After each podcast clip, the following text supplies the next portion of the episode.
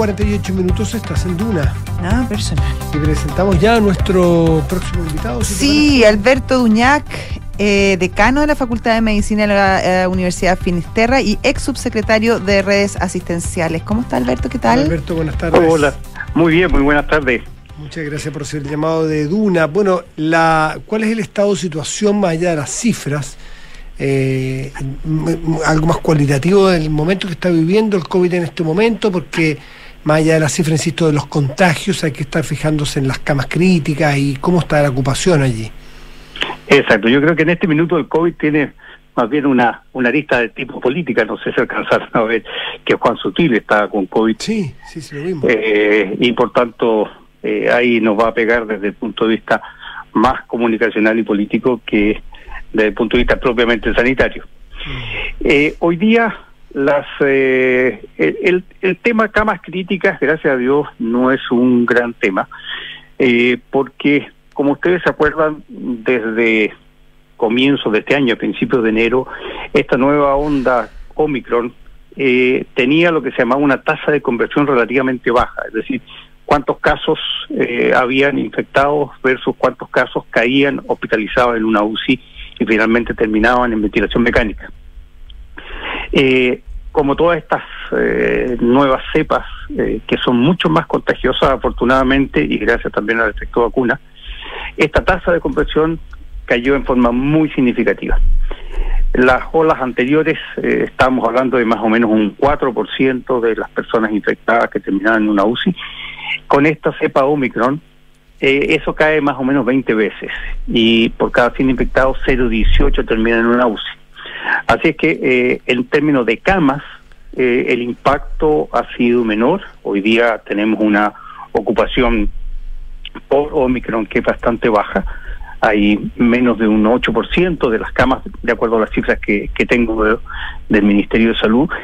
Eh, 8% de las camas eh, ocupadas hoy día son debido a pacientes con Omicron y que estén en un ventilador mecánico eh, más o menos del 4%. Entonces, eh, no hay, afortunadamente, desde esa perspectiva, eh, una mayor preocupación, porque tenemos todavía una capacidad importante de crecimiento, ya lo demostramos antes, y por tanto, eh, nuestro sistema en ese sentido debiese estar preparado para asumir incluso un aumento mayor de casos. Ahora, Alberto, ¿hay una diferencia eh, respecto a lo que pasaba en los años anteriores, donde prácticamente desaparecieron el resto de los de los otros virus respiratorios, justamente porque estábamos muchos encerrados en las casas y porque, porque el COVID se comió a todos los otros virus? Sin embargo, eh, este año la cuestión es bien distinta y hay una alta presencia de virus respiratorios. Tengo entendido que eh, las urgencias, no sé, no, no sé la hospitalización, esos números no los tengo, pero están bastante saturadas, sobre todo con población infantil.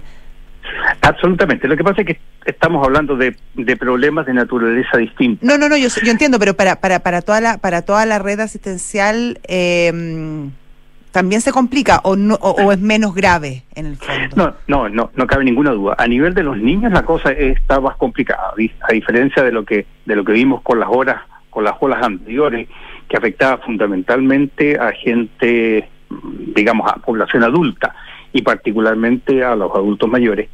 Eh, hoy día la situación que estamos viendo eh, a nivel de infecciones respiratorias eh, fundamentalmente afecta a niños, porque los niños son los que más se afectan con virus esencial respiratorio y eso sin lugar a dudas que en estas últimas semanas, en estas últimas tres o cuatro semanas ha tenido una alza muy importante.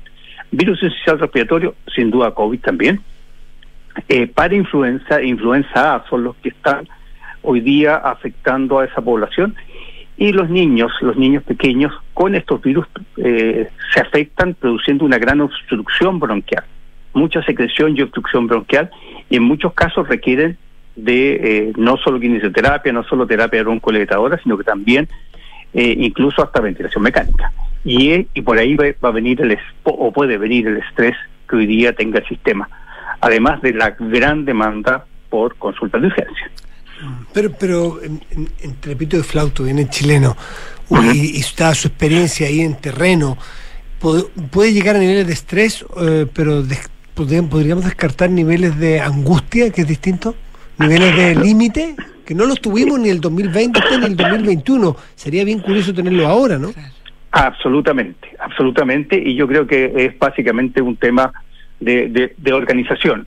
Mm. Ahora, esto no es nuevo, hay que ser bien honestos. Ciertamente que no lo tuvimos el año 2020 ni el año 2021, porque todos estábamos con una conciencia muy grande de lo que era la transmisión de virus por vía eh, respiratoria.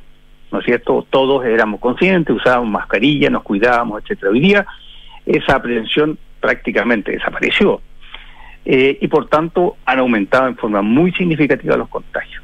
Ahora, esta situación de virus respiratorios en esta época del año basta remontarse a algunos 3, 4 años atrás porque se bebía constantemente. Sí, la influenza, ¿se acuerdan? Las épocas de influenza eran tremendas. Exactamente, cuando los hospitales estaban llenos, las camillas, los servicios de urgencia estaban atiborradas de pacientes justamente y particularmente niños que estaban muy afectados. Ahora, el sistema hoy día está mejor preparado, no cabe ninguna duda.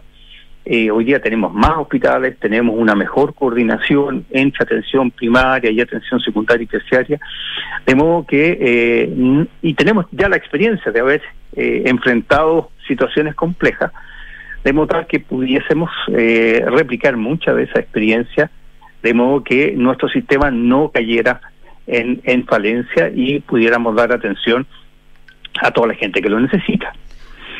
Probablemente eh, esta disminución en los casos graves, o sea, no probablemente, todo indica que es, a raíz del alto nivel de vacunación que hay en el país, que si bien tuvo un momento como que se anduvo medio poniendo más lento, ahora con, con la medida del pase movilidad hubo mucha gente que salió a vacunarse y se están alcanzando buenos números.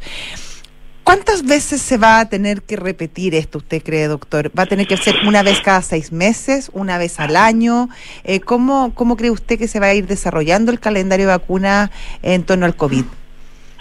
La verdad es que no lo sé, eh, tengo que ser muy honesto. Eh, los estudios han ido mostrando que la, la inmunidad humoral, que es decir, los anticuerpos circulantes, empiezan a disminuir con la edad. ¿No es cierto? Y empiezan a disminuir después de los de los cuatro, cinco, seis meses. Sin embargo, en la medida que aparentemente uno tiene más dosis, o sea, tercera, cuarta dosis, esta inmunidad permanece un poco más de tiempo. Así que es probable que los efectos beneficiosos de la vacuna puedan ser más prolongados cuando tenemos tres o cuatro dosis que lo que fue cuando teníamos solo dos o tres. Eh, y hay algunos estudios eh, internacionales que muestran que con estos esquemas de heterovacunas, con vacunas distintas, la inmunidad es incluso mejor. De modo que es posible que, eh, que en un futuro veamos la necesidad de vacunarnos una sola vez al año, pero particularmente en poblaciones de mayor riesgo. Y lo más, lo de mayor riesgo son los enfermos que tienen eh, patología asociada y eh, los más viejos. O sea, como la influenza, básicamente, una vez al año para las poblaciones específicas. Exactamente, yo creo que a la larga vamos a llegar un poco a eso.